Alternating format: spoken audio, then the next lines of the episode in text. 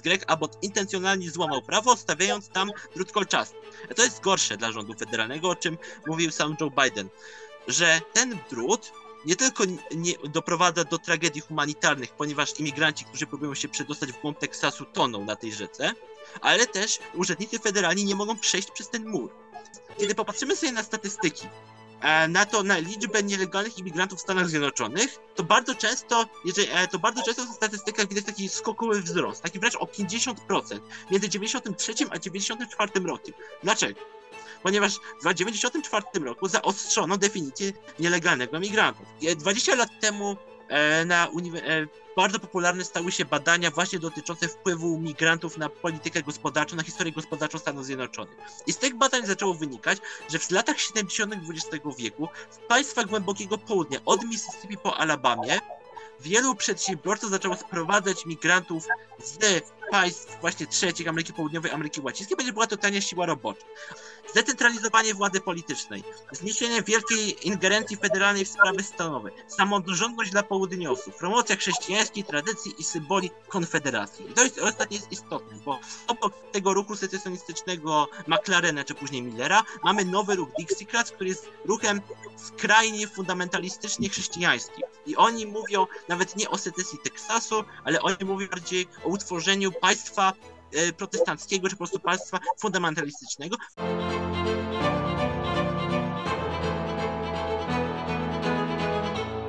Ten materiał powstał także dzięki darczyńcom Nowej Konfederacji. Jeśli chcesz, żeby takie całkowicie niezależne analizy spraw o strategicznym znaczeniu dalej powstawały, rozważ proszę dołączenie do grona darczyńców Nowej Konfederacji. Bartłomiej Radziejewski. Dzień dobry, witam Państwa bardzo serdecznie w kolejnej rozmowie Nowej Konfederacji. Ja nazywam się Gabriela Masztafiek i dzisiaj zabieram Państwa wspólnie z moim gościem do Stanów Zjednoczonych, a konkretnie do Teksasu, stanu samotnej gwiazdy, bo dzisiaj z panem Rafałem Michalskim, e, ekspertem do spraw Stanów Zjednoczonych, amerykanistą, publicystą, porozmawiamy sobie o tym, co właściwie dzieje się nad Rio Grande, o trwającym tam kryzysie migracyjnym, no ale też o kryzysie w relacjach pomiędzy władzami stanowymi a władzami federalnymi. Witam serdecznie serdecznie, panie Rafale. Dzień dobry. Dzień dobry, witam wszystkich naszych słuchaczy. E, szanowny panie Rafale, proszę nam w takim razie powiedzieć, co takiego e, dzieje się tam i zarówno na granicy, e, na granicy meksykańsko-amerykańskiej, ale także w tych relacjach wspomnianych przeze mnie pomiędzy gubernatorem Gregiem Abbotem a władzami federalnymi. Widzimy, że dochodzi już do tak naprawdę wypowiedzenia nieposłuszeństwa poprzez, e, poprzez Gwardię Stanową e, Teksasu, e, strażnikom federalnym. Federalna straż nie jest dopuszczana do zasieków granicznych, które powstały na, na granicy Teksasu i Meksyku. No, problem migracji no, nie jest problemem nowym dla Stanów Zjednoczonych, właściwie trwa już od dziesięcioleci, w tym roku 2,3 miliona do 2,5 miliona osób, które próbowały przekroczyć już granicę. Mówię oczywiście o roku 2023. No i w takim razie, co tam się dzieje, panie Rafale? Tak, raczej powiedzieć, że relacje pomiędzy gubernatorem Abbottem a Joe Bidenem są złe, to jest jak nic nie powiedzieć obecnie, ponieważ Greg Abbott jest w stanie permanentnej prawnej wojny z Białym Domem i to się tyczy nie tylko aborcji, ale też w przeszłości chociażby dostępu do aborcji, chociażby reform ekologicznych. Imigracja jest jakby kolejnym odcinkiem tego konfliktu politycznego między tymi dwoma politykami. I jeżeli chodzi o sam kryzys imigracyjny, to tak to nie jest temat nowy, ponieważ e, te, te, te, Teksas i granica amerykańsko-meksykańska była tematem gorącej politycznej debaty i w Waszyngtonie, i w samym Teksasie od lat 90., od początku lat 90., kiedy wtedy pojawiła się bardzo duża fala imigracyjna i wtedy, jak się okazało, po raz ostatni demokraci współpracowali z republikanami, żeby jakoś tą sytuację e, za, zakończyć. I sam Greg Abbott tak naprawdę kontynuuje swoją politykę samotnej gwiazdy, albo jak sam często ją nazywa, polityką samotnego jeźdźca. To jest program, który opiera się na zlokalizowaniu oraz przeniesieniu kilku tysięcy e, członków mm, Gwardii Stanowej e, w głąb Teksasu, żeby pomagali oni egzekwować prawo stanowe. To jest chociażby, e, mają oni kompetencje według prawa Teksasu do legitymowania osób przyłapanych przy gorącym uczynku, czy mają oni legalny status pobytu na terenie Stanów Zjednoczonych. I to jest operacja, która trwa od czerwca 2023 roku. Przez pierwsze tygodnie, przez pierwsze miesiące ona faktycznie opierała się głównie na, e, na, na przeszukiwaniu miast, na, e, na przeszukiwaniu tych terenów blisko granicy, w odległości kilku tysięcy, kilkudziesięciu kilometrów od, e, od granicy z Meksykiem, ale zmieniło się to w listopadzie ubiegłego roku, roku kiedy Greg Abbott wraz z prokuratorem generalnym Kenem Paxtonem ogłosili drugi etap operacji, właśnie swojej operacji samotnej gwiazdy czy samotnego jeźdźca. A ten drugi etap brzmi przeniesienie gwardzistów na na teren bezpośrednio granicy Stanów Zjednoczonych z Meksykiem. I to jest o tyle istotna zmiana, że na tym terenie już funkcjonują e, urzędnicy i federalni, i wojsko federalne, ponieważ Joe Biden na początku swojej pierwszej kadencji to, co zrobił, to wysłał 1500 żołnierzy właśnie na granicę z Meksykiem, żeby ci żołnierze pomagali egzekwować prawo imigracyjne. Teraz od tych kilku tygodni razem z tymi żołnierzami współpracują gwardziści stanowi z Teksasu, którzy mają często polecenia dosyć odmienne od poleceń, które są wydawane przez rząd federalny, o czym też będzie zaraz. I cała sprawa polityczna, która się pojawiła w tym, tym miesiącu, dotyczy właśnie Rio Grande. Bo Rio Grande to jest, e, to, to jest, to jest odcinek e, granicy, to jest odcinek tego muru granicznego kolczastego, który przebiega przez rzekę, która przepływa właśnie przez Rio Grande. I tak jak mówi nam ustawa o rzekach e, z 1899 roku, żaden podmiot nie będący rządem Stanów Zjednoczonych nie może budować przeszkód na wodach Stanów Zjednoczonych, a ta rzeka w Rio Grande jest wodą ze Stanów Zjednoczonych. Więc Greg Abbott intencjonalnie złamał prawo, stawiając tam drut kolczasty. To jest gorsze dla rządu federalnego, o czym mówił sam Joe Biden, że ten drut nie tylko nie doprowadza do tragedii humanitarnych, ponieważ imigranci, którzy próbują się przedostać w głąb Teksasu, toną na tej rzece, ale też urzędnicy federalni nie mogą przejść przez ten mur. I sam fakt postawienia tego muru, ten, budowa tego muru to też się rozpoczęła w granicach września ubiegłego roku, października. Więc to nie jest tak, że ten mur został ostatnio wybudowany, czy ostatnio zostały skończone nad nim prace, tylko właśnie ostatnio e, doszło do tego spięcia, w którym w, w, Biały Dom postanowił pozwać stan Teksas za to, że uniemożliwia się im prowadzenie działań na granicy oraz, że ten mur łamie ustawę o rzekach i wodach. I jako że ta sprawa się dopiero toczy, ona przeszła przez pierwszą instancję, później doszła do apelacji, to rząd Białego Domu z Joe Bidenem postanowili nie czekać, tylko zacząć rozbierać ten drut kolczasty na tej rzece. A jako, że zniszczyli oni mienie, które należy do stanu Teksas, to rząd Teksasu z Gregiem Abbottem pozwali Biały Dom. I ta sprawa skończyła się w Sądzie Najwyższym w ubiegłym roku. Tygodniu Sąd Najwyższy stwierdził w swoim orzeczeniu bez uzasadnienia, że faktycznie rząd federalny miał prawo rozebrać ten mur na, grani- na, na, na, na rzece. To nie jest orzeczenie, które mówi, że sam mur jest nielegalny, czy że trzeba go w całości zdementować. Nie, to chodzi tylko o prawo do niszczenia tego muru, które uniemożliwia prowadzenie działań egzekwowania prawa przez rząd federalny. To jest uzasadnienie, znaczy to jest decyzja Sądu Najwyższego, która jest dla nas bardzo istotna z drugiego powodu, o którym się często nie mówi. To jest powód, że w tym uzasadnieniu, e, że, że w tym orzeczeniu nie ma uzasadnienia sędziów. Jest tam bardzo egzotyczna koalicja trzech sędziów FED liberalnych, sędzia Robert oraz sędzi, sędzia Comi Barrett, która została nominowana przez Donalda Trumpa. I to jeżeli nie ma uzasadnienia, to dla nas jest to sygnał bardzo jasny. To znaczy, Sąd Najwyższy nie potrafił znaleźć żadnej większości, aby wprowadzić ogólną zasadę egzekwowania prawa imigracyjnego. Znaczy, że Sąd Najwyższy w tym swoim dziewięcioosobowym składzie jest tak bardzo podzielony, że nie potrafi wydać żadnej merytorycznej opinii. Wydał tylko tą zgodę e, rządu, dla rządu federalnego do niszczenia tego muru. I to jest faktycznie klucz sprawy to jest tutaj, tutaj sam konflikt między Joe Bidenem a Gregiem Abbottem nie dotyczy budowy muru e, kolczastego czy przeniesienia Gwardii Narodowej na granicę. On dotyczy zakresu kompetencji, jakie w prawie imigracyjnym ma rząd federalny, a rząd stanowy, bo to jest kwestia, która każe nam tak naprawdę zastanowić się o samych korzeniach prawa imigracyjnego. Mhm. E, panie Rafale, no ale mur na granicy y, meksykańsko-teksańskiej powiedzmy, tak? E, no to jest pomysł y, pochodzący z czasów kadencji Donalda Trumpa. Oczywiście w Stanach Zjednoczonych jesteśmy teraz w czasie prawyborów e, w Partii Republikańskiej.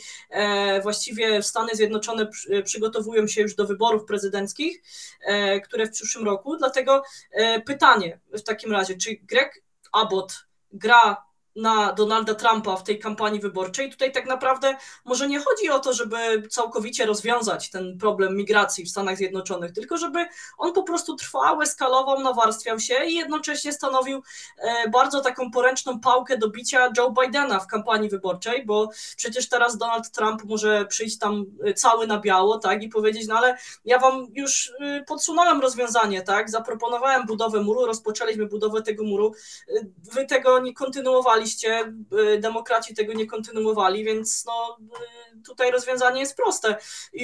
Pytanie właśnie, czy jest w ogóle jakieś rozwiązanie tego kryzysu, bo tutaj oczywiście mamy też kwestię y, y, prawa stanowego i prawa federalnego, tak? Czy, czy, czy, czy, czy tutaj y, jakie właściwie kompetencje wobec migrantów, wobec ludności napływowej na teren Teksasu mają władze stanowe, a władze federalne w takiej sytuacji i o co tutaj toczy się spór? Bo to, że migranci byli odsyłani autobusami do miast rządzonych przez, przez demokratów, no to, to jest takie wątpliwe prawnie rozwiązanie, ale tak w rzeczywistości, co prawo stanowe i prawo federalne mówi na temat przybyszów, e, którzy nielegalnie przekraczają granice państwa.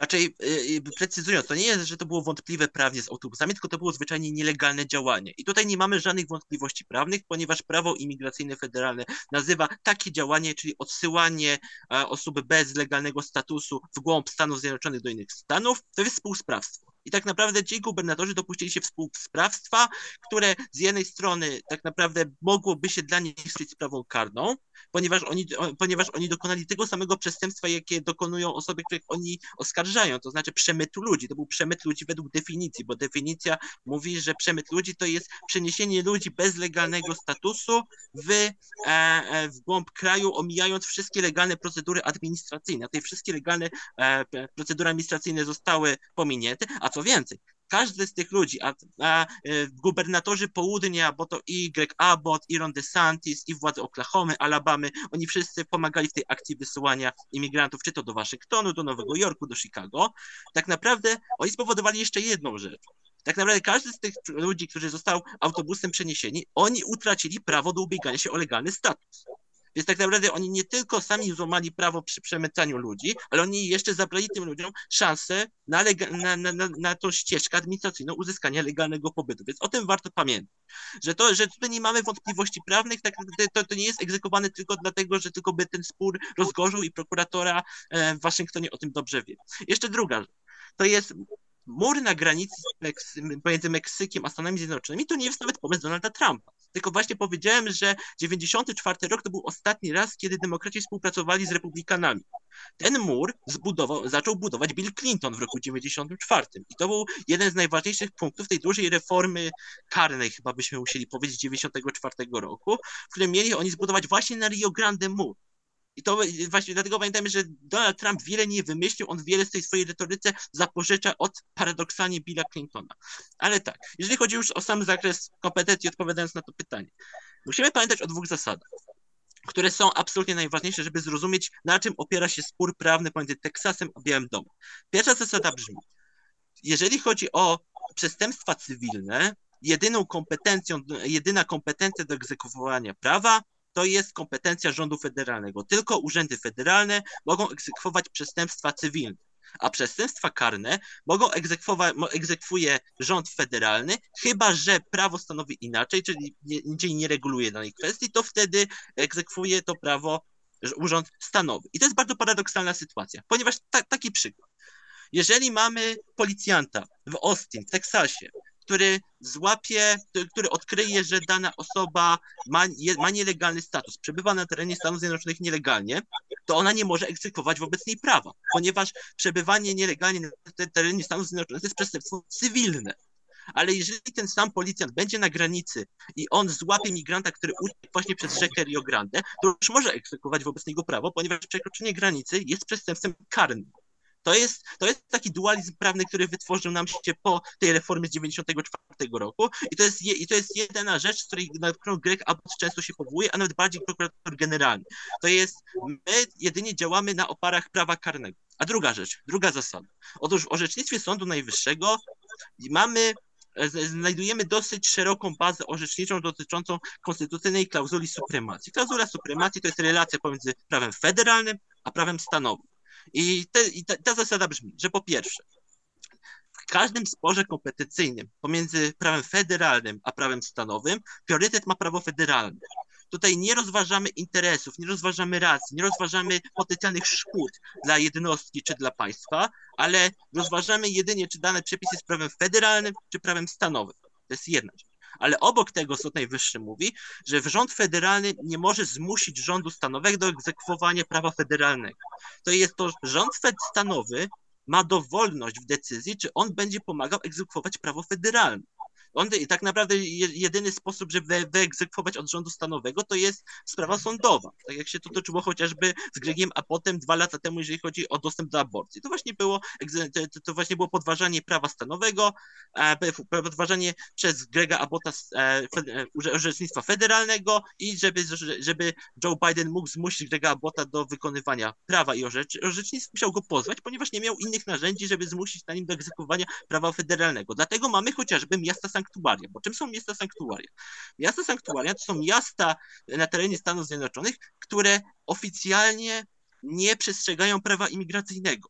To jest na ich terenie e, e, dana rada miasta, czy dane władza wykonawcza danego miasta obwieszcza, że na ich terenie te i te przepisy imigracyjne nie mają zastosowania. I czy to są przepisy dotyczące edukacji, zatrudnienia, administracyjne, świadczeń, e, świadczeń zdrowotnych czy finansowych, to i te miasta sanktuaria mogą działać tylko i wyłącznie dlatego, że znów rząd federalny nie może wyeksekwować od takiego miasta wykonywania prawa. Na tym to polega. I to jest, to, to jest to nasze dwie główne zasady. I Rząd Teksasu nie był pierwszy. To w 2010 roku Arizona, która na początku zeszłej dekady XXI wieku była tym stanem, który wiódł prym, jeżeli chodzi o walkę z, imi, z, imigracją i taką twardą grę przeciwko Białemu Domowi, wtedy prezydentowi Barackowi Obamie. I Arizona wtedy przegłosowała taką ustawę, która stanowiła, że funkcjonariusz publiczny może aresztować każdego człowieka, co do którego ma podejrzenie, że ma nielegalny status imigracyjny. To, to, to była dosyć istotna zmiana, ponieważ przed tym 2010 rokiem prawo wyglądało w ten sposób, że mógł to zrobić tylko w momencie, gdy miał, przyłapał go na gorącym uczynku. Chociażby widział, że dana osoba e, kradnie coś w sklepie, e, aresztuje ją, sprawdza dokumenty, widzi nielegalny status. Wtedy może ją także aresztować na podstawie tego, że ma nielegalny status. Dlaczego? Wracamy do zasady prawa cywilnego i karnego. Nielegalny status prawa cywilna, rząd federalny nie może egzekwować. I dlatego ta zmiana była tak istotna, bo to ta ustawa Arizony z 2010 roku była jasnym uderzeniem w orzecznictwo federalne to jest władzę rządu federalnego. I wtedy Sąd Najwyższy się wypowiedział takim bardzo ostrym wobec rządu Arizony orzeczeniu, już z uzasadnieniem, w stwierdził, że właśnie stwierdził to, co powiedziałem. To, to, to jest, że rząd stanowy nie może wchodzić w kompetencje rządu federalnego, ponieważ to rząd federalny prowadzi politykę imigracyjną w całej swojej rozciągłości. To jest, jeżeli mamy przepis imigracyjny, który dotyczy deportacji danej osoby, i to jest przepis federalny, to rząd stanowy nie może dublować tego przepisu, ponieważ mamy prymat, zasada supremacji przepisów federalnych.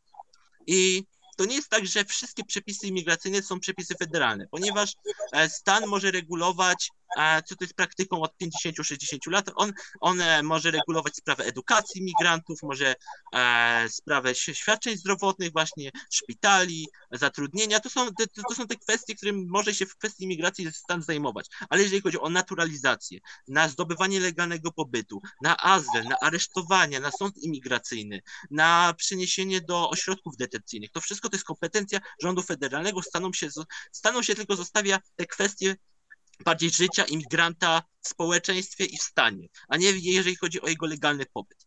I tutaj i tutaj pytanie, to jest, to jest bardzo dobre pytanie. Znaczy, dlaczego Greg Abbott to robi?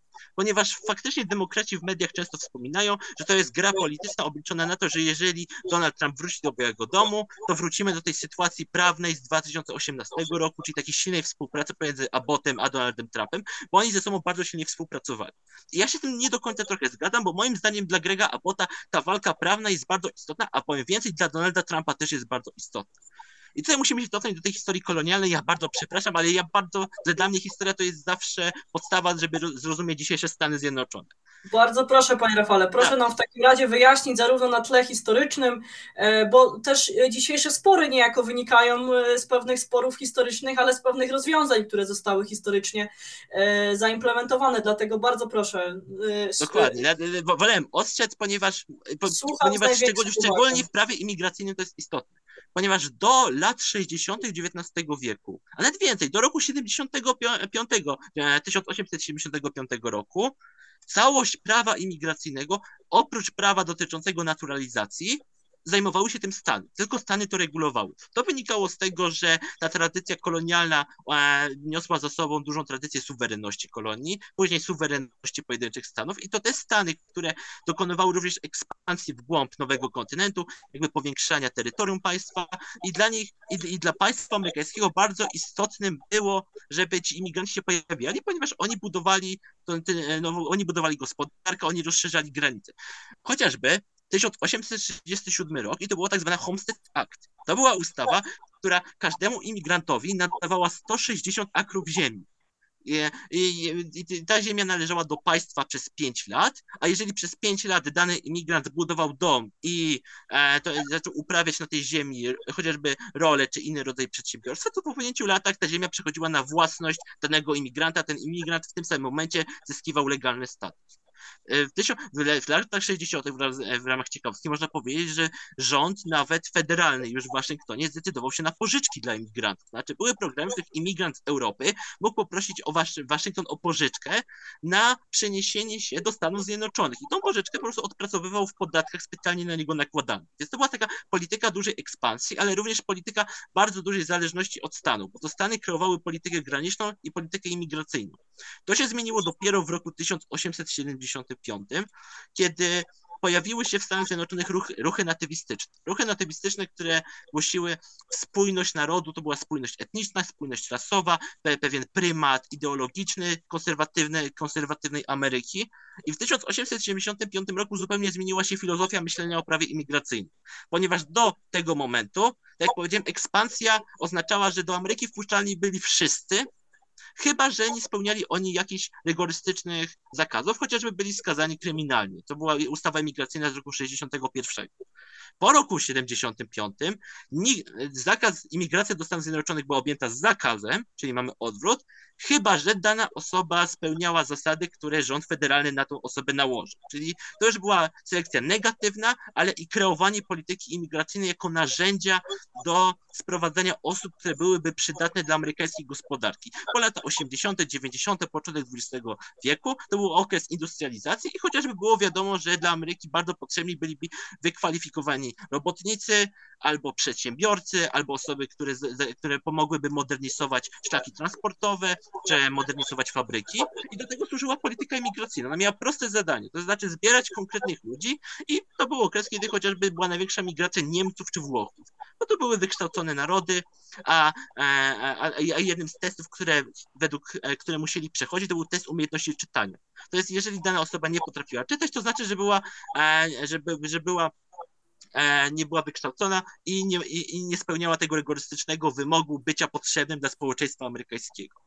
I potem przychodzi ustawa imigracyjna z roku 24, która wprowadza nam system kwotowy. To znaczy 2%, to znaczy bierzemy spis ludności, e, patrzymy na w spisie ludności, jaka jest na terenie Stanów Zjednoczonych liczba osób danej narodowości i 2% każdej narodowości to był górny limit imigrantów, którzy mogli zostać z, tej, z tego kraju e, e, przyjęci w danym roku. To było 2%, to jest rok 24. I wtedy ten też katalog się bardzo rozszerzył, ponieważ nie tylko były osoby skazane, ale chociażby zakazano wjazdu do Stanów Zjednoczonych prostytutkom. Zakazano osobom, które miały problemy psychiczne albo problemy fizyczne. To był obowiązkowy test medyczny, bo jeżeli osoba byłaby chora e, fizycznie i lekarz by to stwierdził, to znaczy, że w przyszłości mogłaby być obciążeniem dla Stanów Zjednoczonych. A Stany Zjednoczone nie potrzebowały kolejnego obciążenia, tylko oni chcieli pracowników wykwalifikowanych.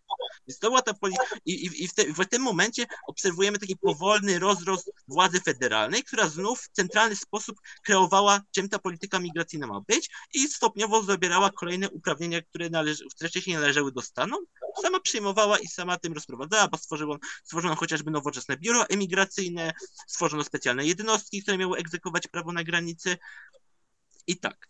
I to, to, to była ta istotna zmiana. I później wchodzimy do roku 94, bo to był moment, w którym Bill Clinton, widząc ogromną falę migracji, po pierwsze zdecydował się na budowę muru, o czym powiedzieliśmy, ale zdecydował się na jeszcze jedną rzecz, to znaczy na jeszcze jedną zmianę myślenia o amerykańskim prawie migracyjnym, ponieważ stwierdził, że potrzebna jest silna silniejsza egzekucja prawa. Bo to, to było myślenie Billa Clintona, to chociażby też widać na jego reformie prawa karnego, gdzie prawo karne miało odstraszać e, potencjalnych przestępców, tak prawo imigracyjne miało odstraszać potencjalnych nielegalnych imigrantów.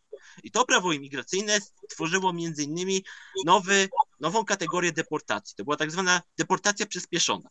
I ta deportacja przyspieszona mogła być mogła być wykonana bez wyroku sądu imigracyjnego, bo obecnie jest potrzebny wyrok sądu imigracyjnego, żeby daną osobę deportować, chyba że była przyłapana na gorącym uczynku, to, to wtedy, tak jak, tak jak pokazuje praktyka, mogą być oni odstawieni na port wejścia do Stanów Zjednoczonych na granicę e, meksykańską, ale w tej reformie 94 powiedziano, że nie. Jeżeli ktoś został złapany to mógł zostać automatycznie w sposób przyspieszony deportowany i zmieniono w kodeksie, w kodeksie karnym tak zwane przestępstwo kwalifikowane. Przestępstwo kwalifikowane w latach 80. to było przestępstwo tak naprawdę tylko i wyłącznie narkotykowe. To był handel narkotykami, to była e, dystrybucja narkotyków, to, było, to był proces, proces produkcyjny, to, to, to wszystko związane z produkcją, rozprowadzeniem substancji zakazanych, to było przestępstwo kwalifikowane, czyli specjalnie karane. W reformie z 94 roku znajdujemy taki niewinny przepis, który mówi nam, że każde przestępstwo wykonane, dokonane przez osobę nielegalnie e, przebywającą na terenie Stanów Zjednoczonych to jest przestępstwo kwalifikowane. Absolutnie każde. A przekroczenie granicy już jest przestępstwem e, cywilnym albo karnym, e, czyli już z automatu to przekroczenie stało się przestępstwem kwalifikowanym, które uprawniało daną osobę do bezpośredniej, szybkiej deportacji na granicę. I to stworzył Bill Clinton. I to, to, to, to, co zrobił Donald Trump w 2017 roku, to jest, to jest rozszerzenie tej filozofii, którą w latach 90. demokraci wraz z republikanami wprowadzili. I Teraz, I teraz wracamy do tego. I teraz wracamy rok 2023, rok 2024, mamy Rio Grande i mamy Grega Abbota, który buduje mur kolczasty, który także dokonuje szybkich deportacji. I orzecznictwo mówi jasno, tak jak powiedziałem. To znaczy, jeżeli mamy, mamy prymat prawa federalnego, ale prawo federalne nie może wymagać od Stanów jego egzekwowania. Czy rząd, rząd federalny nie może egzekwować. I, gry, I Mamy to orzeczenie z 2010 roku i wszystko na to wskazuje, że plan Grega Abbotta polega na obaleniu tego orzeczenia z 2010 roku i do powrócenia do tej filozofii XIX-wiecznej.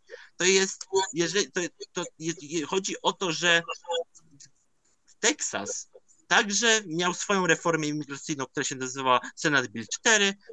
Może, może tak bardzo w szczegóły nie będziemy wchodzić, ale ona również wchodzi bezpośrednio w kompetencje rządu federalnego, także w kontekście deportacji. To jest, ta, ta, to jest tak, że oprócz, tego, ta, oprócz budowy tej muru, także był, no, była nowa ścieżka przyspieszonej deportacji.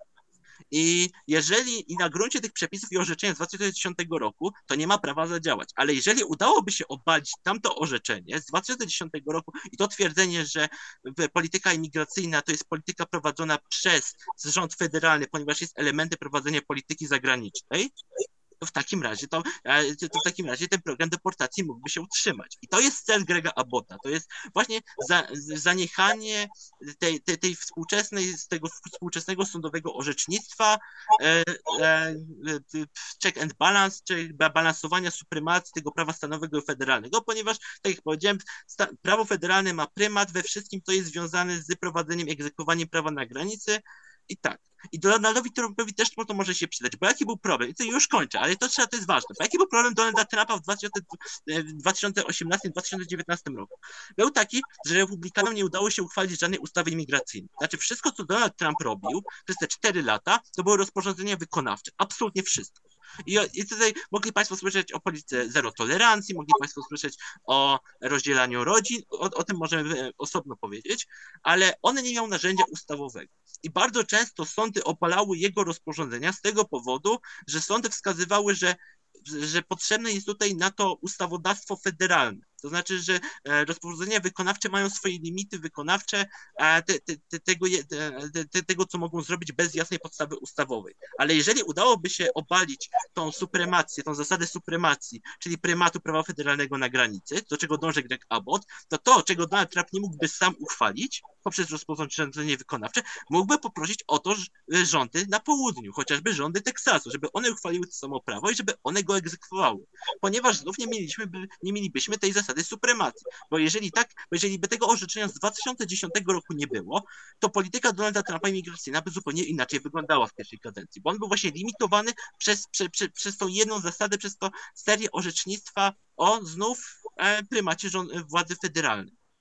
Mhm. Okej. Okay. E, panie Rafale, w takim razie e, mówiliśmy o tym, że e, Donald Trump tak, tak naprawdę powiela retorykę Billa Clintona, tak? 94 tak. rok, mur na granicy amerykańsko-meksykańskiej, no ale z drugiej strony po Donaldzie Trumpie mamy mamy Joe Bidena, tak? Mamy, y, mamy wiceprezydent Kamale Harris. Ostatnio rozmawialiśmy też na, na łamach Nowej Konfederacji na temat, y, na temat wiceprezydentury tej kadencji. Mm, no właściwie wiceprezydentura niewidoczna, tak? Przezroczysta, jeśli chodzi o prowadzenie polityki migracyjnej, która, która, która tak naprawdę była zadaniem powierzonym wiceprezydent Kamali Harris na bieżącą kadencję. Czy jest pan w stanie, obserwując amerykańską politykę, jest pan w stanie przywołać jakikolwiek y, efekt działań Kamali Harris w tym, w tym, w tej tematyce, ponieważ no, wydaje się, że tak naprawdę wiceprezydent Stanów Zjednoczonych w tym momencie utknęła trochę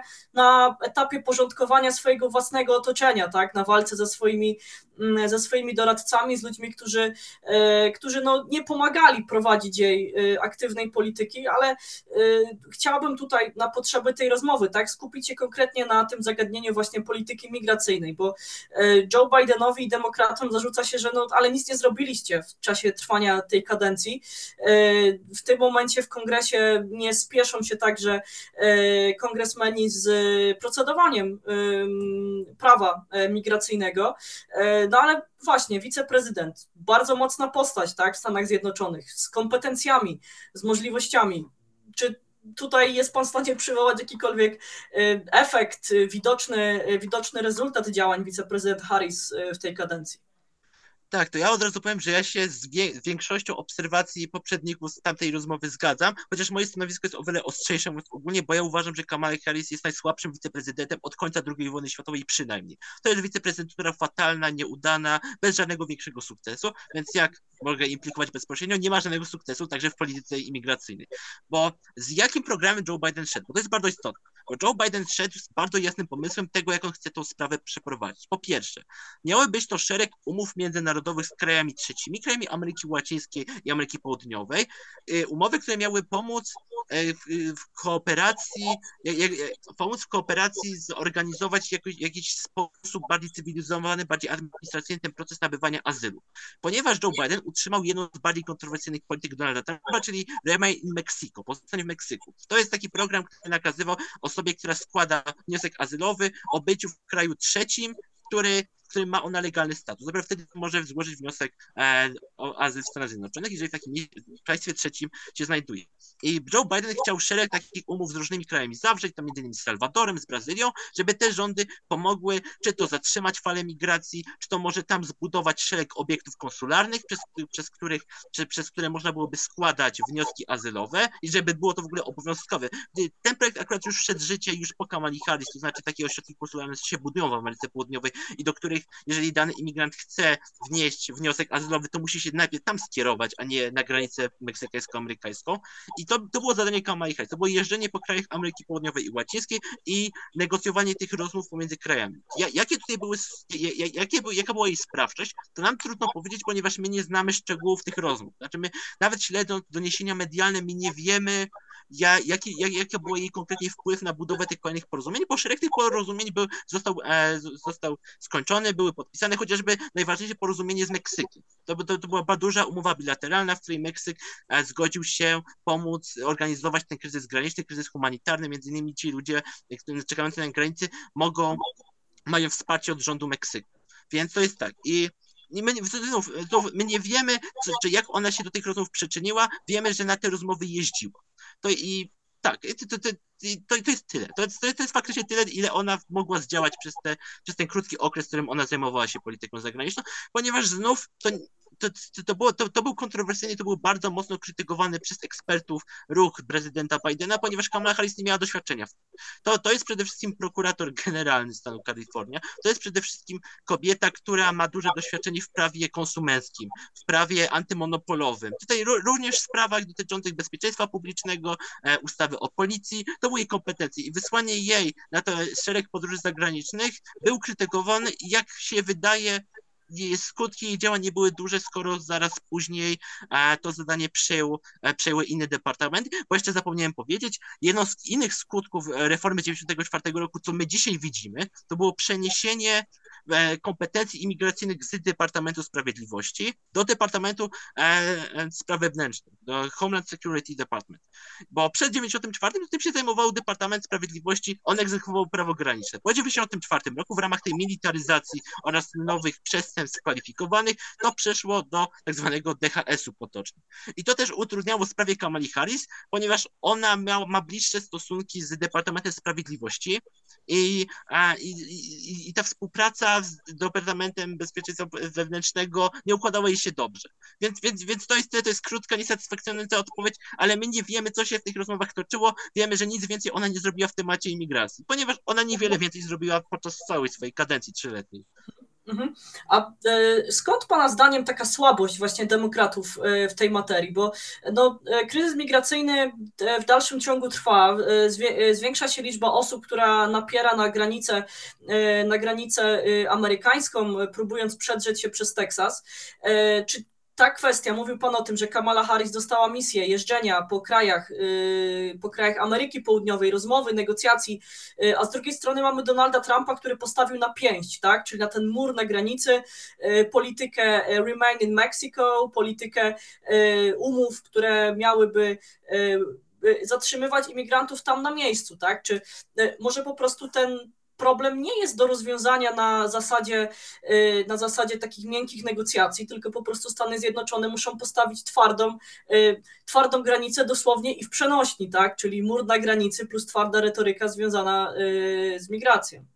Och, to jest, to, to jest spór, który toczy się od lat 60. ubiegłego wieku. To jest jaka powinna być naczelna zasada imigracyjna, bo tak mamy dwa podejścia, ja się z tym zgadzam. Jest podejście, które oznacza catch and deport, to jest właśnie e, polityka między innymi Donalda Trumpa, ale również polityka George'a W. Busha, czyli złapać oraz deportować. I mamy tak zwaną politykę humanitarną.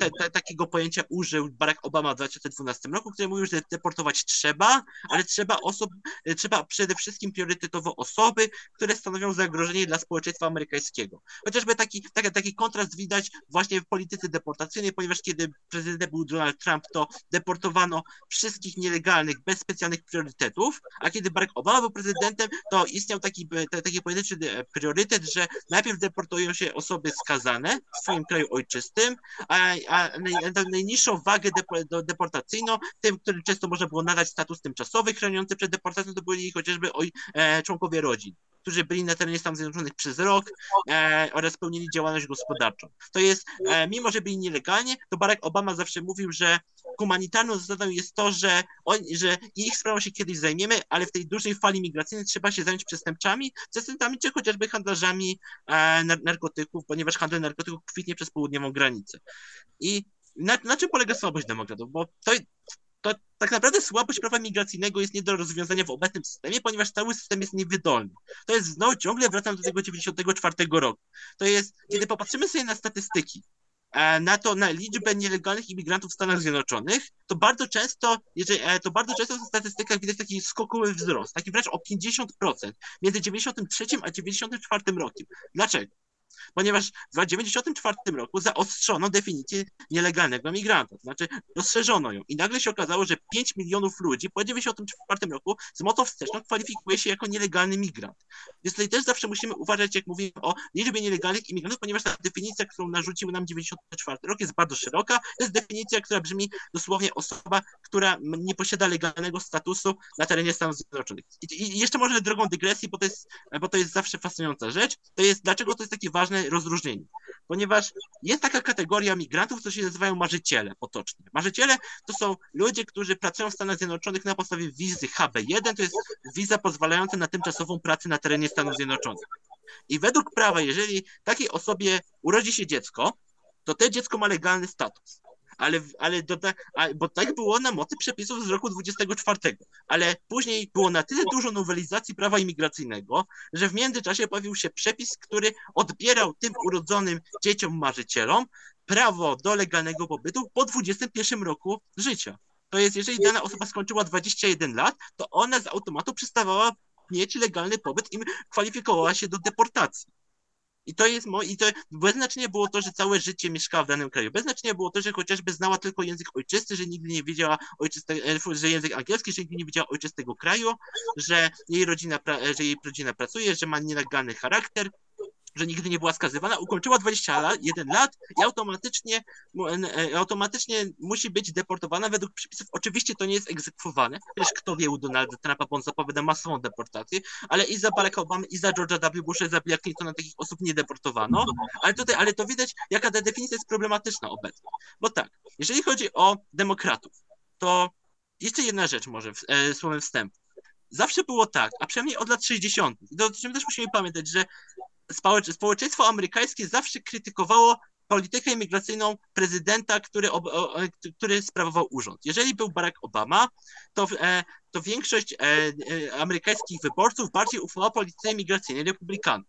Kiedy był Donald Trump, to większość wyborców amerykańskich ufała polityce dem, e, imigracyjnej demokratom. To jest, to jest to, co się powtarza, ponieważ Amerykanie są po prostu bardzo krytyczni wobec swoich prezydentów, widzą ten nieustający, niekończący się kryzys rok za rokiem, kadencja za kadencją.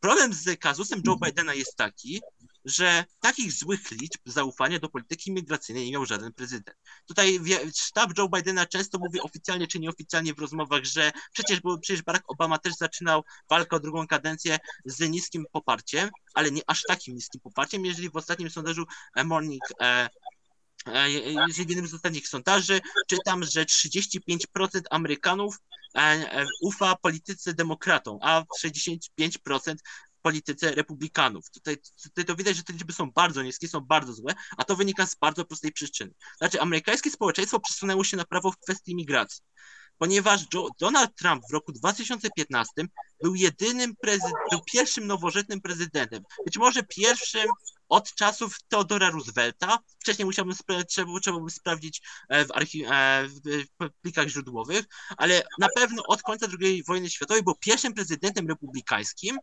który go elektorat miał charakter jasno antyimigrancki. To znaczy, jeżeli popatrzymy na Johna McCaina 2008, Mita Romneya 2012, George W. Bush 2004-2002, Ronald Reagan, e, Bush senior, elektorat każdego z tych kandydatów był bardziej wymieszany na ludzi, którzy mieli poglądy pro czy antyimigracyjne. Donald Trump jest pierwszym republikańskim prezydentem, który zbiera wokół siebie cały elektorat antyimigrancki. To jest tam y, ponad 70-80% jego wyborców ma poglądy antyimigranckie, więc to jest, to jest amerykański, to jest pod tym względem badań sondażowych absolutny fenomen i dlatego Donald Trump będzie tę tematykę imigracyjną mocno dotykał i eksplorował, ponieważ jego wyborca tego pragnie, jego, jego wyborca tego na, na, to czeka, a to chociażby dlatego, że widzi ten niekończący się kryzys, ponieważ u Joe Bidena, znowu patrzymy na kolejne sondaże, w ostatnich latach zwiększyło się poparcie dla masowych deportacji to jest nawet wśród e, elektoratu niezależnego, nawet wśród elektoratu liberalnego, chociażby były badania z Nowego Jorku, z Kalifornii, z Chicago. Tam Amerykanie z tych, nie wiem, można powiedzieć, demokratycznych bastionów coraz bardziej przychylnie patrzą na politykę deportacyjną, na politykę ograniczania emigracji. To jest ten cały kryzys przesuwa amerykańskie społeczeństwo na prawo i to też wpływa na to, jak polityka migracyjna jest postrzegana, jak Joe Biden jest postrzegany, bo to nie jest, bo nie można się zgodzić z tym, co chociażby dwa dni temu speaker Izby Reprezentantów Mike Johnson powiedział na sali obrad, bo on przedstawił taką prezentację, 64 powody, dlaczego Joe Biden zniszczył politykę imigracyjną i tam jeden z tych powodów brzmiał, Joe Biden nie wprowadza żadnego prawa. Tak dosłownie tak brzmiał. I to nie jest prawda. Joe Biden w 3 lata wydał więcej zarządzeń wykonawczych niż Donald Trump w ciągu 4 lat. Już, już teraz mówimy o 50, 550 rozporządzeniach wykonawczych. Donald Trump przez 4 lata wprowadził 430 ponad. To jest, to jest ogromna zmiana. Tylko, że tego nie widać, ponieważ, do, ponieważ Joe Biden, widząc, że nie ma kompetencji, żeby zająć się na granicy, bo znów nie wiedział, jakie stanowisko objąć e, w egzekwowaniu prawa, znaczy, czy deportować od razu, co zrobić z polityką rozdzielania dzieci. O tym, te, o tym też zaraz, bo też zaraz jest istotny wątek. I on się i on przeniósł swoje działania na egzekwowanie prawa wewnątrz kraju. Tutaj te wszystkie jego rozporządzenia dotyczą chociaż, e, choć, chociażby wspierania policji, jednostek lokalnych, jednostek samorządowych, żeby one wyszukiwały nielegalną migrację, żeby chociażby one wyszukiwały osoby, które, e, imigrantów nielegalnych, które zostały skazane, żeby pomóc, żeby pomóc rządowi federalnemu je identyfikować oraz przenieść na granicę. Więc Joe Biden oprócz tego, że prowadził politykę międzynarodową, to prowadził politykę wewnątrz miast, czyli szukania imigrantów w głąb państwa. A to nie rozwiązuje sprawy na granicy, bo na granicy mówimy o przepełnionych obozach retencyjnych, mówimy o dwóch milionach spraw, które są zaległe w sądach imigracyjnych, są dwa miliony spraw. Zwyczajnie ten system sądowy imigracyjny się zatka. O tym też zaraz dlaczego, to też jest dosyć istotne. I to, I to są rzeczy, które amerykański wyborca widzi, bo amerykański wyborca nie widzi umowy międzynarodowej, czy nie widzi tej, tej, tej polityki współpracy z policją, tylko widzi te obrazki kryzysu humanitarnego i kryzysu służb na samej granicy. Bo, bo, bo, bo, muszę, muszę, muszę wspomnieć o, tym, o, o tych obozach retencyjnych, ponieważ Joe Biden spróbował się z tym problemem zmierzyć. Pierwszym, pro, ponieważ podstawowa kwestia była taka, zapewne większość naszych słuchaczy słyszało o polityce rozdzielania rodzin na granicy, które wprowadził Donald Trump, była polityka zero tolerance. I to była polityka wbrew pozorom, również zaczerpnięta od Billa Clintona, żeby było śmieszne. Al, al, al, albo bardziej tragicznie. Ponieważ kiedy ustawodawstwo amerykańskie w roku 1924 przygotowało tą swoją wielką reformę, tam wprowadził taką jedną istotną zmianę. To znaczy przed 24 rokiem, jeżeli mieliśmy rodzinę, to każdy członek rodziny każdy członek rodziny nie musiał składać wniosku azylowego, tylko składała głowa rodziny i dany sąd rozprawiał tylko nad e, statusem migracyjnym danej rodziny. To była czwórka, piątka, szóstka dzieci.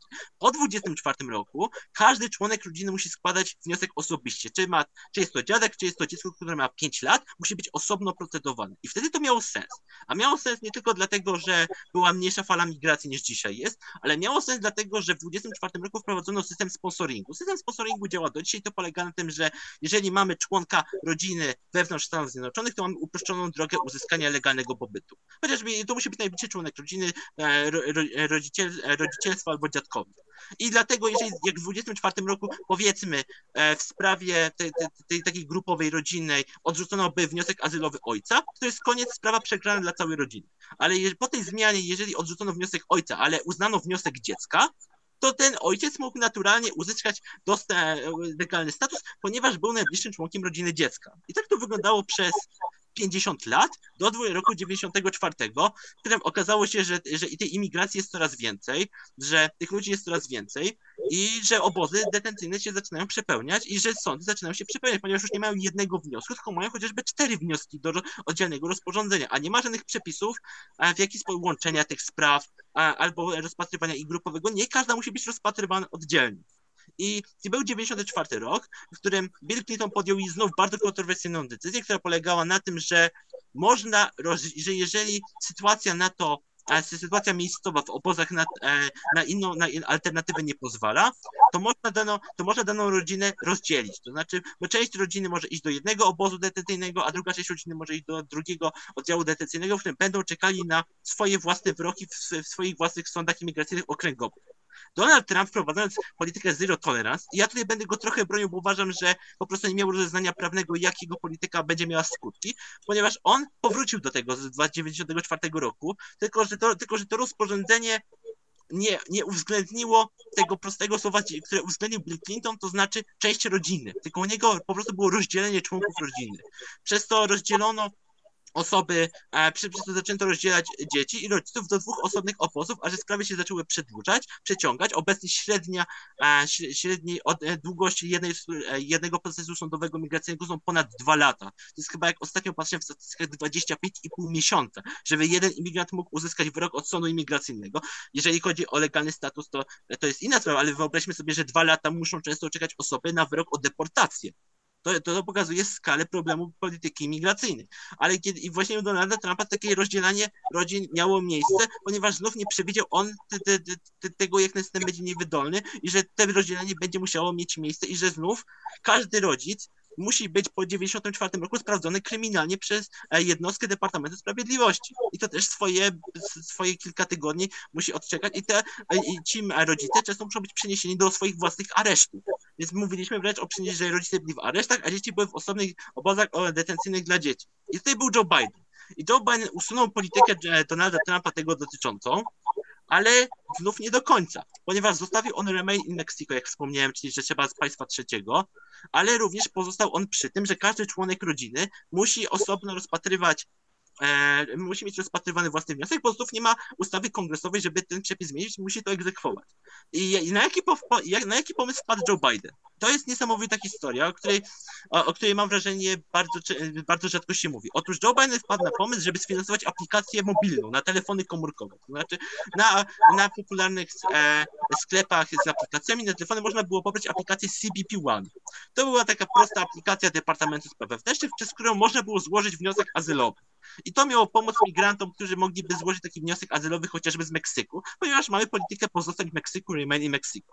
Jaki się stał problem? Znaczy problem był taki, że imigrantów na granicy jest aż tylu, że aplikacje serwery zaczęły wytrzymywać. I aplikacja, która miała działać 23 godziny, bo ona faktycznie działa, ma, jedną, ma przerwę na jedną godzinę na e, działania serwisowe. Przez 23 godziny ta aplikacja często uruchamiała się przez to przeciążenie raz. Raz na 23 godziny i przez ten, i przez ten krótki okres czasu, kiedy działała, ten raz, to wnioski mogło złożyć kilkanaście osób. Więc okazało się, że ta aplikacja, która miała być wielkim pomysłem na rozluźnienie e, granicy i, za, i na przyspieszenie tego procesu, ułatwienie procesu składania wniosków i na walkę tym rozdzielaniem rodzin, okazało się, że stało się to loterią. Znaczy, kto miał szczęście, ten złożył wniosek. Dochodziło do takich absurdów, że osoby, które nie miały telefonu komórkowego, musiały prosić wolontariuszy na granicy, żeby pomogli im taki wniosek złożyć. A chociaż w tej aplikacji, ja miałem tą aplikację w ręku, więc mówię o tym z doświadczeniem, ale w tej aplikacji trzeba było zrobić selfie z dobrym oświetleniem, ponieważ był tam algorytm, który oceniał, czy oświetlenie było dobre. I w tych obozach często oświetlenie nie było dobrego. Sam byłem tego świadkiem, jak ludzie, którzy musieli sobie zrobić do aplikacji selfie na twarz, musieli chodzić po całym obozie i szukać dobrego światła. I to było przygotowanie Joe Bidena, tego jego wielkiego, tej wielkiej e, ogłaszanej przecież na konferencji prasowej aplikacji i to zapamiętali Amerykanie. To znaczy Amerykanie nie zapamiętują takie wpadki prezydenta jak ta aplikacja, czy chociażby jak E, jak znów te setki, jak tysiące ludzi, którym udaje się uciec w głąb Teksasu i chociażby e, społeczeństwo Teksasu jest bardzo konserwatywne, to musimy pamiętać. To jest społeczeństwo, które przez lata się radykalizowało antyimigrancko. O tym porozmawiamy w temacie secesji, bo to by ten temat nam wróci. Ale oni się radykalizowali i oni bardzo mocno obawiają się, to, to widać w badaniach, Teksańczycy obawiają się nielegalnych imigrantów, bo oni boją, obawiają się wzrostu przestępczości. Więc tam, e, więc, więc tam szczególnie rząd federalny boi się chociażby rozrostu przemocy, czy jakiejś, e, czy, czy jakiejś antagonizacji pomiędzy grupami etnicznymi.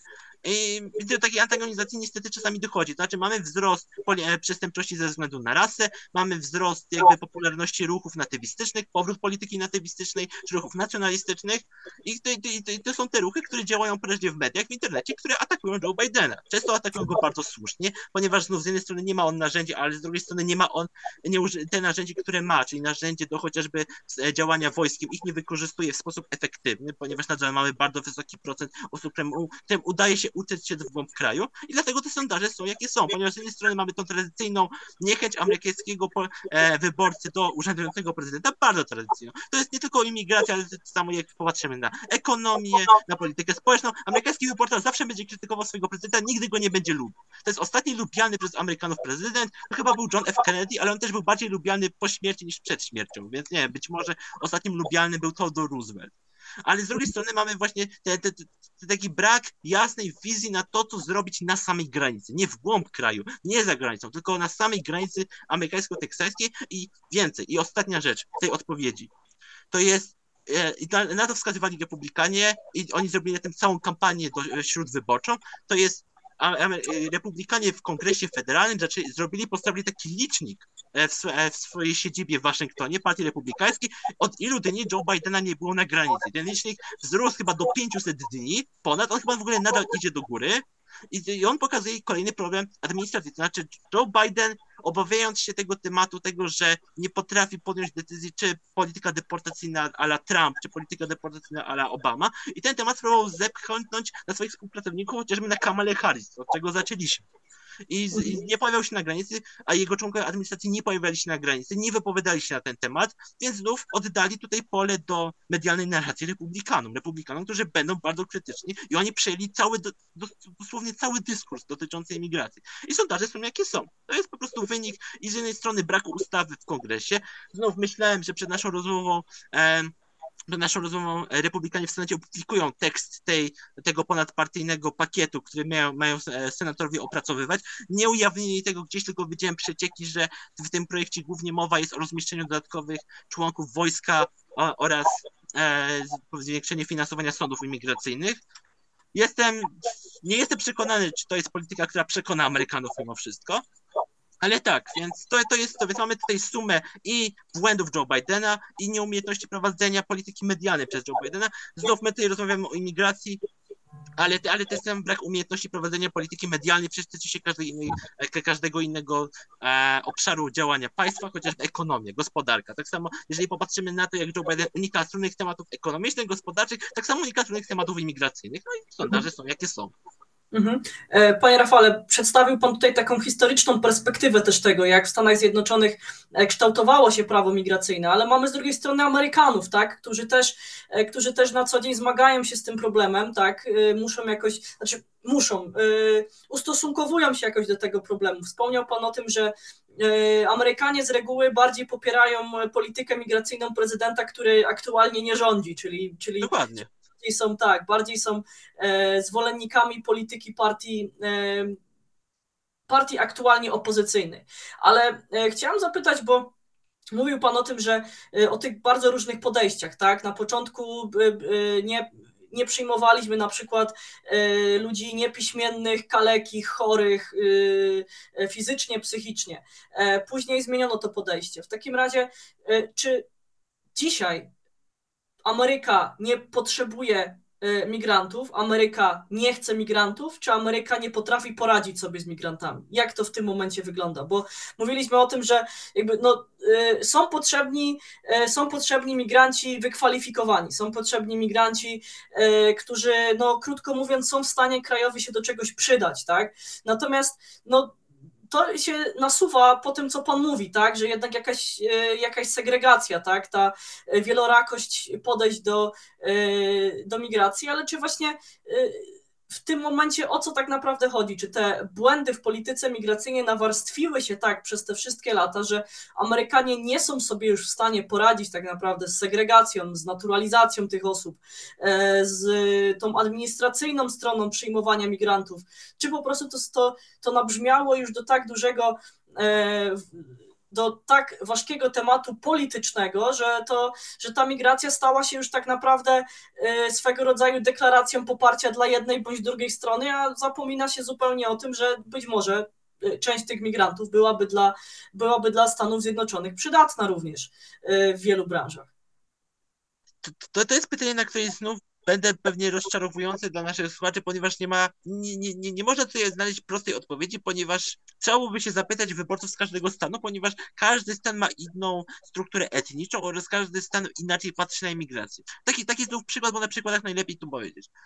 20 lat temu e, na uniwersytecie bardzo popularne stały się badania właśnie dotyczące wpływu migrantów na politykę gospodarczą, na historię gospodarczą Stanów Zjednoczonych. I z tych badań zaczęło wynikać, że w latach 70. XX wieku w państwach głębokiego południa, od Mississippi po Alabamie, wielu przedsiębiorców zaczęło sprowadzać migrantów z państw właśnie trzecich, Ameryki Południowej, Ameryki Łacińskiej, będzie była to tania siła robocza.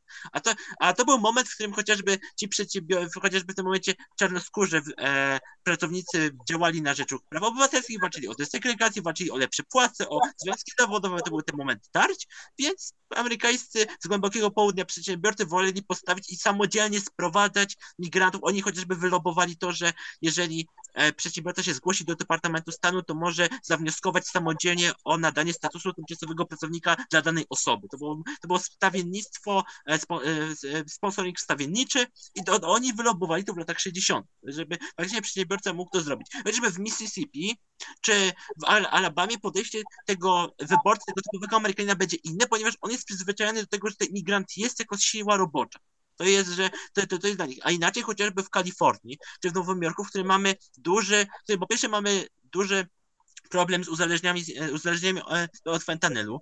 I fentanyl znów jest masowo prze, przenoszony przez, przez granicę z Teksasem, ponieważ my co tydzień dostajemy kolejne raporty od, od służb, od prokuratora generalnego Teksasu, że te kolejne e, kilogramy fentanylu są przenoszone przez granicę, więc my wiemy, że to jest jeden z tych portów, przez który ta, ta substancja się przenosi do Stanów Zjednoczonych. Więc mamy to, gdzie wyborca liberalny z tych dużych miast widzi duży wzrost uzależnień, ale też widzi duży problem z bezdomnością. Bo to jest, to, to jest, to jest interesująca rzecz, którą widać w badaniach, że kiedy e, różne ośrodki, chociażby dwa lata temu takie bardzo duże badanie zrobił ośrodek w San Diego, e, w którym zaczęli się oni pytać migrantów nielegalnych i legalnych, łącznie jak oni oceniają swój pobyt w Stanach Zjednoczonych. I, tam się i, i, tam się jedna kwestia bardzo charakterystyczna wybiła, to znaczy ponad 75% imigrantów powiedziało, że ich sytuacja ekonomiczna, gospodarcza się polepszyła, kiedy, kiedy dotarli i zamieszkali w Stanach Zjednoczonych, ale ponad 40% tych ludzi również przyznaje, że żyją oni poniżej tego potrzebnego gospodarczego miesięcznego minimum. To jest, to, to, to, to pokazuje, że to, to, to, pokazuje, jak niejednoznacznie jest problem, e, problem z migrantami, że faktycznie oni przyjeżdżają do Ameryki dla pracy, bo to też wychodzi z ankiet, że jeżeli ktoś składa wniosek azylowy, to także musi podać pobyt swojego przyjazdu i i w każdym kolejnym cyklu rocznym, kiedy są publikowane wnioski z tych badań, z tych analiz, my widzimy, że ponad 50% e, migrantów przylatuje, przechodzi do Ameryki, do Stanów Zjednoczonych dla pracy. Na, na drugim miejscu jest edukacja, ale to, tutaj głównie mówimy o migracji studentów i tej młodej e, siły roboczej, która ma się kwalifikować w Stanach Zjednoczonych, a na trzecim miejscu jest to rodzina. To jest ten program właśnie sponsoringu rodzinnego, ale ponad połowa migrantów przyjeżdża do Stanów Zjednoczonych dla pracy, żeby pracować. I mimo, że, i mimo, że, że ten system, który działał w latach 70., kiedy te koszty życia były niższe, to faktycznie mogli się utrzymać.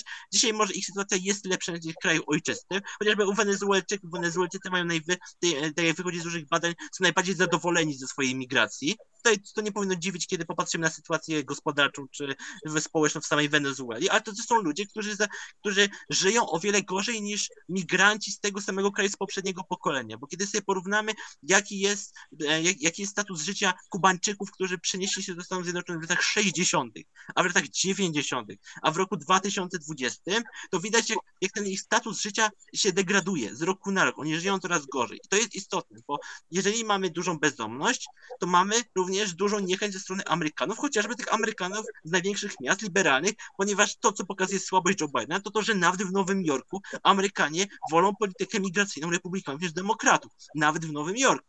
W Nowym Jorku mówimy o gubernatorze, gubernatorce Hotswood, która publicznie na konferencji prasowej wzywała Joe Bidena do aktywnego działania na granicy. To się nie zdarzyło, nie zdarzyło się w przeszłości, żeby to samo powiedział demokratyczny e, gubernator za czasów Barack Obamy, czy republikański za, za, za czasów George'a W. Busha. I to widać, że Amerykanów a Amerykanie nie mają, nie mają jasnego, sprecyzowanego, albo my tego po prostu nie widzimy jeszcze w badaniach. Może to wyjdzie w tym roku, kiedy będziemy mieli kolejny szereg badań już sprecyzowanych po tą kwestię, ale my jeszcze nie potrafimy dostrzec jakiegoś jasnego statusu ukierunkowanego, jak Amerykanie myślą o imigrantach. My wiemy, że sytuację imigracyjną oceniają bardzo źle, wiemy, że, i wiemy, że obawiają się wzrostu przestępczości i wiemy, że obawiają się wzrostu bezdomności to są te, to, to, to, są te rzeczy, które w badaniach ciągle wychodzą, że to nie jest tak, że my nie, nie, mówię, za dużo byłoby powiedzieć, że oni boją się migrantów, ale już można powiedzieć na podstawie badań, że oni boją się, że za tymi migrantami będzie szła wyższa przestępczość, czy wyższa umieralność ze względu na uzależnienie od substancji, a, od substancji zakazanych i tak, to jest to. Mhm. Mhm. E, panie Rafale, w takim razie na koniec jeszcze, żebyśmy klamrą spieli naszą rozmowę e, z powodu e, i też temat, z powodu którego dzisiaj tutaj się spotkaliśmy, y, Teksas, wracamy do stanu samotnej gwiazdy, bo pojawiają się takie niektóre y, głosy o y, mającej wydarzyć się w niedługiej przyszłości secesji stanu, tak, Teksasu, odłączenia się stanu Teksas od Stanów Zjednoczonych. E, ja sobie sprawdziłam też pewne, e, pewne rozwiązania prawne, które, które w Stanach Zjednoczonych funkcjonują. No, te rozwiązania prawne de facto no, nie przewidują takiej możliwości, żeby stan odłączył się od, od, od macierzy, powiedzmy, tak, żeby, żeby doszło do takiej secesji. To jest oczywiście mechanizm zabezpieczający z czasów wojny secesyjnej w Stanach Zjednoczonych, no ale mimo tego, że sama secesja nie ma podstaw prawnych, żeby, żeby się wydarzyć. Tak na, na tej fali zyskują wielorakie ruchy, które w Teksasie działają, między innymi teksański ruch nacjonalistyczny. Wiemy też, że ten chaos i to zamieszanie, które dzieje się obecnie w Teksasie, jest z uwagą obserwowane na przykład w Rosji, gdzie wpis na ten temat zamieścił ostatnio były prezydent Rosji Dmitrij Miedwiediew, mówiąc o tym, że no, wyciągamy popcorn, chrupiemy i obserwujemy to, co dzieje się w Stanach Zjednoczonych, e, że tak naprawdę Ameryka jest sama sobie winna, wybierając Joe Bidena na prezydenta. E, no ale e, widzimy, że to jednocześnie tego typu, e, tego typu komentarze ze strony Rosji zbiegają się też z doniesieniami, które e, nadeszły chociażby z Hiszpanii, mówiące o tym, że to właśnie wpływy rosyjskie na przykład bardzo czynne były w momencie, kiedy, kiedy rozwijały się chociażby katalońskie ruchy separatystyczne w, w Hiszpanii. W takim razie, panie Rafale, jak wygląda tam ta sytuacja związana właśnie z tymi pewnymi ruchami, tak, które w tym momencie nabierają nabierają siły, nabierają rozpędu na fali tych, y, no, y, powiedzmy sobie też y, takich dezinformacyjnych działań, tak, związanych z ewentualną e, secesją stanu Teksas, no bo owszem, jest to duży problem prawny, jest to duży problem społeczny, tak, e, no ale nie jest to problem w tym, e, w tym sensie, że będziemy mieli do czynienia z odrębnym stanem. Natomiast jestem ciekawa właśnie tego, jak reagują jakieś takie lokalne ruchy na to, tak, czy one mają jakiś znaczący głos, wpływ w stanie Teksas, czy to są jakieś tylko takie endemiczne, powiedzmy małe, małe ruchy, partyjki, stowarzyszenia, które, które w tym momencie mają paliwo po prostu do tego, tego, żeby stać się widocznymi. To jeszcze może zaczynając trochę słowem dygresji, Rosjanie przecież raz już zorganizowali kampanię secesyjną w Stanach Zjednoczonych. Przecież było Kalifornia rok 2015, gdzie pojawił się na scenie politycznej Louis J. J. Marinelli, który był nauczycielem języka angielskiego, mieszkając Nowego Jorku, który przeprowadził się po wielu latach z Jekaterinburgu w Rosji, zorganizował kampanię. To był ten moment, w którym FBI rozpoczęło, rozpoczęło badania, czy przypadkiem na kampanię prezydentką będzie Hillary Clinton, a, a szczególnie czy, ta, czy włamanie na pocztę e, prywatną Hillary Clinton nie było inspirowane ze wschodu to nagle J, Lewis J. Martinelli z Kalifornii uciekł. I gdzie uciekł? Uciekł do Petersburga, a potem do Rosji.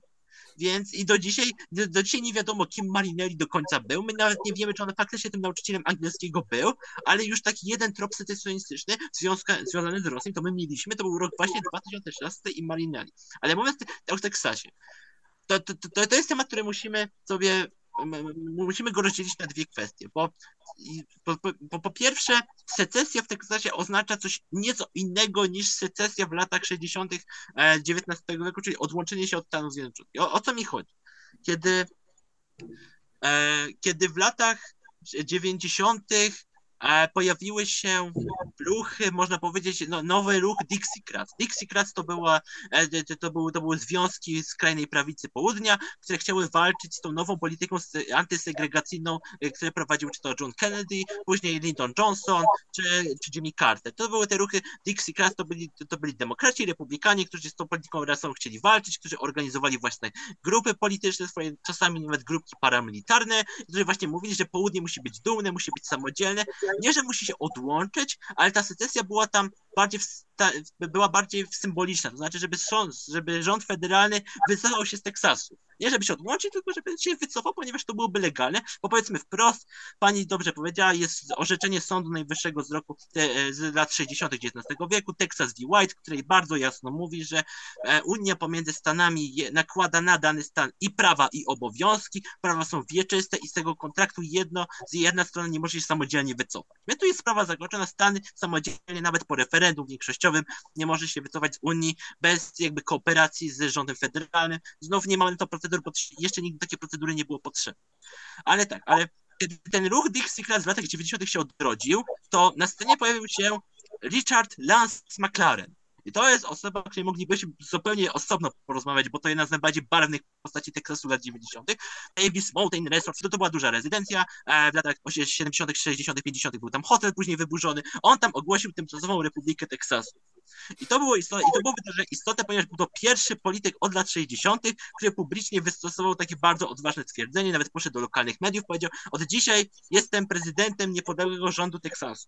I my się dzisiaj możemy z tego śmiać, ale w latach 90. on zgromadził wokół siebie kilka tysięcy ludzi. My nie wiemy ile, ponieważ te rejestracje prawdopodobnie nie były prowadzone w sposób skrupulatny, ale dzisiaj historycy czy politycy wskazują, że około 10-15 tysięcy osób zarejestrowanych w tym rządzie niepodległej, Republiki Teksasu mogło być.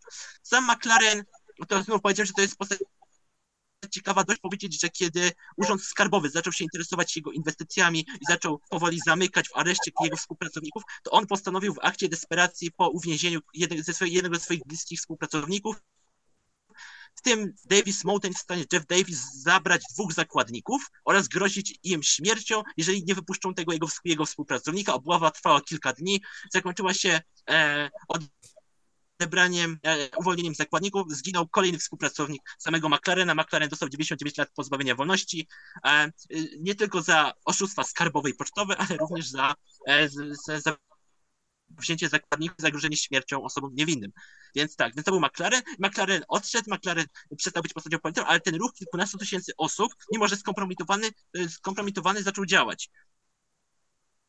I wtedy, e, on, wtedy pojawił się e, tak zwany Miller, to, to, jest Max Miller, to była postać, która przejęła jakby przywództwo nad tymczasowym rządem Meksyku. Oni, on właśnie stworzył ten, tak jak pani stwierdziła Nationalist Movement, czyli ten teksański ruch nacjonalistyczny. I pomysłem Millera było to, że my znów nie chcemy secesji, ale tak jak Dixiecrat, on mówił, my chcemy, żeby rząd federalny przestał ingerować sprawy Teksasu, to żeby już nam nie narzucał polityki edukacyjnej, polityki społecznej, polityki ekonomicznej. Tu idziemy, tu przechodzimy do punktu głównego, polityki imigracyjnej, ponieważ to rząd, ponieważ to rząd tam w wieku XV powinien sam organizować politykę imigracyjną. I po prostu, żeby rząd federalny się wycofał, a Teksas sam będzie organizował swoje życie polityczne, społeczne. I co się wtedy zdarzyło, kiedy Max Miller zostaje przewodniczącym w roku 2003. W 2009 roku mamy wielki kryzys finansowy i w 2010 roku pojawia się tak zwany ruch herbaciany w Waszyngtonie, czyli ruch Occupy Wall Street, czy, czy, czy ten nowy ruch konserwatyzmu populistycznego, który był bardzo antyrządowy, który krytykował regulacje federalne stanowione przez Baracka Obamę i wtedy Miller wraz ze swoim Texas Nationalist Movement włączył się do partii herbacianej i zaczął współdziałać z polityką partii herbacianej. Nawet był raz na jednym spotkaniu z młodym politykiem, jeszcze aspirującym w Waszyngtonie do wyborów do kongresu, Ronem DeSantisem. Jest takie jedno zdjęcie, gdzie udało się ich złapać dwóch w jednym kadrze. I więc znów, Miller mówił o secesji, no przecież Texas Nationalist Movement to jest ruch, który ma w swoim programie na pierwszym napisane, że secesja, ale ta secesja była bardziej ruchem antyrządowym, e, antyrządowym, populistycznym, antyimigranckim, antysocjalistycznym, jak o tym nie nazywali, a nie ruchem secesyjnym, ponieważ słów secesja jest niemożliwa. I faktycznie Texas Nationalist Movement do dzisiaj działa. Oni specjalnie przed dzisiejszą rozmową sprawdziłem, ile oni popali kandydatów w wyborach w 2022 roku. Siedziałem z parę godzin, ale już się udało 15 osób popadli, z czego dwie osoby wygrały do e, parlamentu, e, do niższej izby parlamentu Teksasu, więc jakiś sukces Texas Nationalist Movement ma. I, e, i oni, oni prężnie działają. Oni chociażby chcieli zorganizować w przyszłym roku referendum na temat secesji Teksasu. Chociaż i to referendum zebrali podpisy, ale te referendum są zablokowane przez Partię Republikańską Teksasu. W, w tym publicznym oświadczeniu czyta, czytamy, że to z powodów administracyjnych, że podpisy były źle zebrane, że minął termin. Wszyscy wiemy, że to tak naprawdę chodziło, żeby ten skanalizować, ponieważ Texas Nationalism Movement nie ma żadnego poparcia wśród polityków stanowych. I to jest tak naprawdę ruch, który zbiera wokół siebie dzisiaj bardziej kilka tysięcy osób niż kilkanaście tysięcy osób. To jest ten ruch, który głosuje na polityków trzeciej partii. On często popiera w wyborach prezydenckich polityków e, libertariańskich, oni są właśnie najbliżej partii libertariańskiej, albo takiej malutkiej partii, która e, się nazywa American Solidarity Party, to też jest, to, też jest podobne środowisko. Więc tak, więc to, to jest Texas Nationalist Movement, to jest tyle, ale to nie jest koniec, bo obok tego mamy ruch Dixiecrats. I ruch Dixiecrats e, który się, e, oni, to też jest bardzo interesujące, nowy ruch Dixie założył Thomas Fleming i Michael Hill i oni w Washington Post, to jest, to, to, jest, to, to jest fenomen, chyba nigdy się nie powtórzył, kiedy partia secesjonistyczna publikuje swój manifest w ogólnokrajowym magazynie na drugiej stronie. Oni opublikowali w 95 roku na drugiej stronie Washington Post swój manifest secesjonistyczny dla Teksasu albo dla całego południa, Fleming i Hill i tam czytamy, bo sobie wypisałem cytaty. Jaki oni mają, mają program? Zdecentralizować przerwanie władzy politycznej, zniesienie wielkiej ingerencji federalnej w sprawy stanowe, samorządność dla południowców, promocja chrześcijańskiej tradycji i symboli konfederacji. I to jest ostatnie jest istotne, bo obok tego ruchu secesjonistycznego McLarena czy później Millera mamy nowy ruch Dixiecrats, który jest ruchem skrajnie fundamentalistycznie chrześcijańskim. I oni mówią nawet nie o secesji Teksasu, ale oni mówią bardziej o utworzeniu państwa protestanckiego, czy po prostu państwa fundamentalistycznego, ponieważ znów, kiedy wojna secesyjna wybuchała w latach e, 60. XIX wieku, to, je, to wiele południowych prezbitarianów mówiło, e, pastorów pisało, czy mówiło e, na mszach, że Konfederacja jest najbliższym tego, co, e, co można nazwać państwem boskim, to znaczy państwem, które spełnia te biblijne zasady państwa, które Boga i te, te wszystkie zasady biblijne stanowi w życie. I oni się odwołują do, tego, do tych prezbitariańskich manifestów z lat 60. XIX wieku. I to, I to dzisiaj jest ruch, który znowu w przeciwieństwie do tego populistycznego herbacianego, on zbiera intelektualistów fundamentalistycznych chrześcijańskich. Ile on ma członków, to my tutaj absolutnie zupełnie nie wiemy. Wydaje się, że około setki, może, może 200, może 300. I oni tworzyli tak zwaną Ligę Południa. I Liga Południa to jest o tyle interesujący temat, że Liga Południa, e, która dzisiaj mogą Państwo sobie znaleźć na ich stronie, oni się nazywają Citizen of Conservative Citizens, to jest CCC. I to jest grupa aktywistów, działaczy skrajnie prawicowych, którzy działają w internecie. To jest Liga Północna, e, raczej, przepraszam, Liga Południowa, nie Liga Północna, ponieść od początku, Liga Południowa, którzy działają w internecie, którzy mają promować ideę chrześcijańskiego Teksasu. I oni się pojawiają w internecie. I tutaj wracamy do wątku rosyjskiego, ponieważ wiele z tych podejrzeń co do ingerencji i dezinformacji przechodzi właśnie przez ruchy Ligi Południowej, czyli ruchy tego skrajnego Fedy e, e, fundamentalistycznego ugrupowania. Ugrupowania, które może być niepokojące z tego, że wokół siebie też zbiera grupy neonazistowskie. Tutaj my niestety mamy różne raporty e, zbierane w ostatnich latach, że te ruchy secesjonistyczne gromadzą wokół siebie poparcie ruchów faszystowskich i ruchów neo, neonazistowskich, że są, że są ludzie, którzy się współfinansują i którzy pojawiają się na wspólnych e, wiecach, że przewijają się na wspólnych filmikach i ta ingerencja rosyjska prawdopodobnie może, może iść tym kanałem, ponieważ to są kanały i na serwisach YouTube, i na Xie, na Truth Social, na Facebooku, na YouTubie, mogą Państwo poszukać, bardzo łatwo znaleźć, które są, które właśnie napędzają taką retorykę skrajnie prawicową, skrajnie secesjonistyczną i przez którą i, i, i, które bardzo często powtarzają też tą propagandę rosyjską. Więc to, to jest to może być ten główny kanał, ten główny kanał właśnie może być Liga Południowa, która zaczęła się jako manifest intelektualny, manifest znowu publikowany w Washington Post, a skończyła się jako ruch skrajnie prawicowy, który mówi o imigracji jako o to, to jest pytanie, to jest znowu e, wielka dyskusja, bo Donald Trump często mówi, że imigranci zatruwają krew Ameryki. To jest takie, to jest takie hasło, które on powtarza wiele razy. To nie jest nowego autorstwa hasło, bo to jest hasło, które się pojawiało w latach 60. XIX wieku i w latach 80. i w latach 90. przecież tak argumentowano zakaz, e, zakaz wjazdu dla prostytutek, tym, że one swoim zachowaniem będą niweczyć, niweczyć i psuć tą taką krew chrześcijańskiej Ameryki. To jest dokładnie ta sama retoryka, Donald Trump znowu niczego nie wymyśla. Ale to też to samo, co przez lata powtarzała Liga Południowa, co, co powtarzali. I tutaj znowu są duże kontrowersje, e, na ile Donald Trump świadomie albo nieświadomie współpra- napędza działanie tych ruchów w internecie, w sieci, bo oni głównie działają w sieci nie, nie politycznie, bo politycznie tym to się zajmuje Miller i tym się zajmuje partia Herbaciana.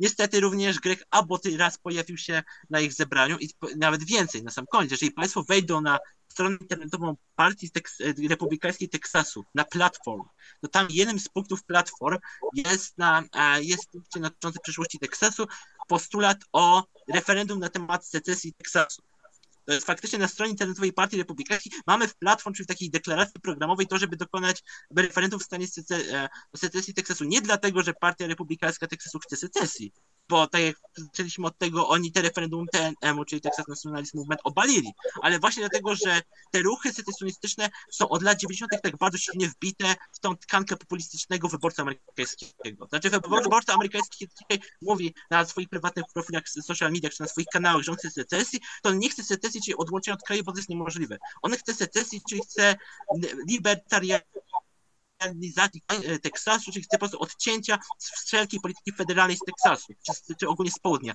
Bo znów tak już naprawdę na samym zakończenie, żebyś nie przedłużać, bo Teksas nie jest, nie jest stanem, który ma najsilniejszy ruch secesjonistyczny. Najsilniejszym ruchem secesjonistycznym na południu ma akurat Alabama. Tutaj, jeżeli mielibyśmy szukać najsilniejszych ruchów, to w Alabamie, czy na drugim miejscu w Oklahomie, bo tam rodziła się Liga Południowa, tam między innymi wcześniej bywał wspomniany McLaren i spotkał się ze swoimi współpracownikami. Teksas nie ma tak silnego ruchu jak Alabama i Oklahoma, a, a tak naprawdę to już, to już na samym progu, na samej ciekawostce, najsilniejszy ruch secesjonistyczny to akurat mają Hawaje, bo Hawaje mają silny ruch nacjonalizmu hawajskiego, który wiąże się z obaleniem monarchii hawajskiej i tak naprawdę najsilniejsze ruchy to secesjonistyczne są tam, nie w Teksasie, nie na południu, bo tam znów secesja to jest hasło antyrządowe, antyfederalne, będzie prorepublikańskie, a nie hasło secesjonistyczne, bo takie się pojawiają właśnie tylko i wyłącznie na Hawajach. Mhm.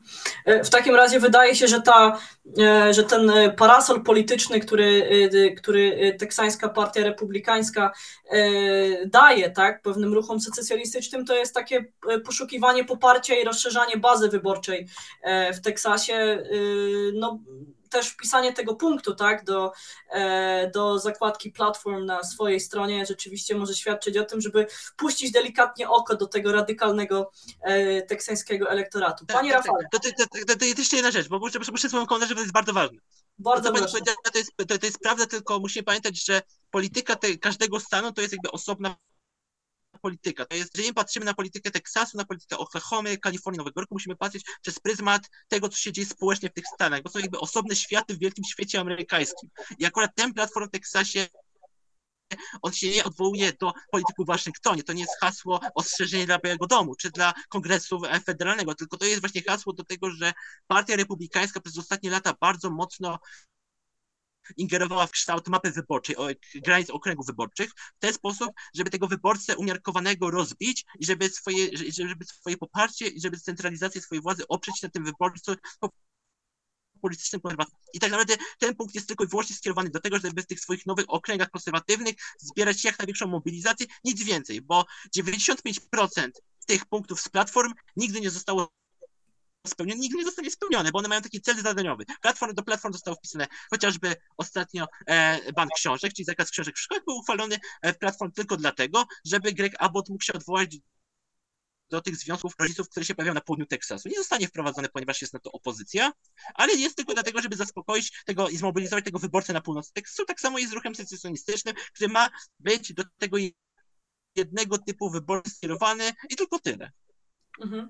Wiele światów w jednym świecie. Myślę, że to jest bardzo doskonała e, puenta z, e, dotycząca Stanów Zjednoczonych, ale, ale też e, tematyki naszej dzisiejszej rozmowy. Dzisiaj o Teksasie, o tym, co dzieje się na granicy amerykańsko-meksykańskiej, ale też o zarówno stanowej, jak i wielkiej federalnej polityce Stanów Zjednoczonych. Miałam przyjemność bardzo erudycyjnej, bardzo dynamicznej i wielowątkowej rozmowy z panem Rafałem Michalskim.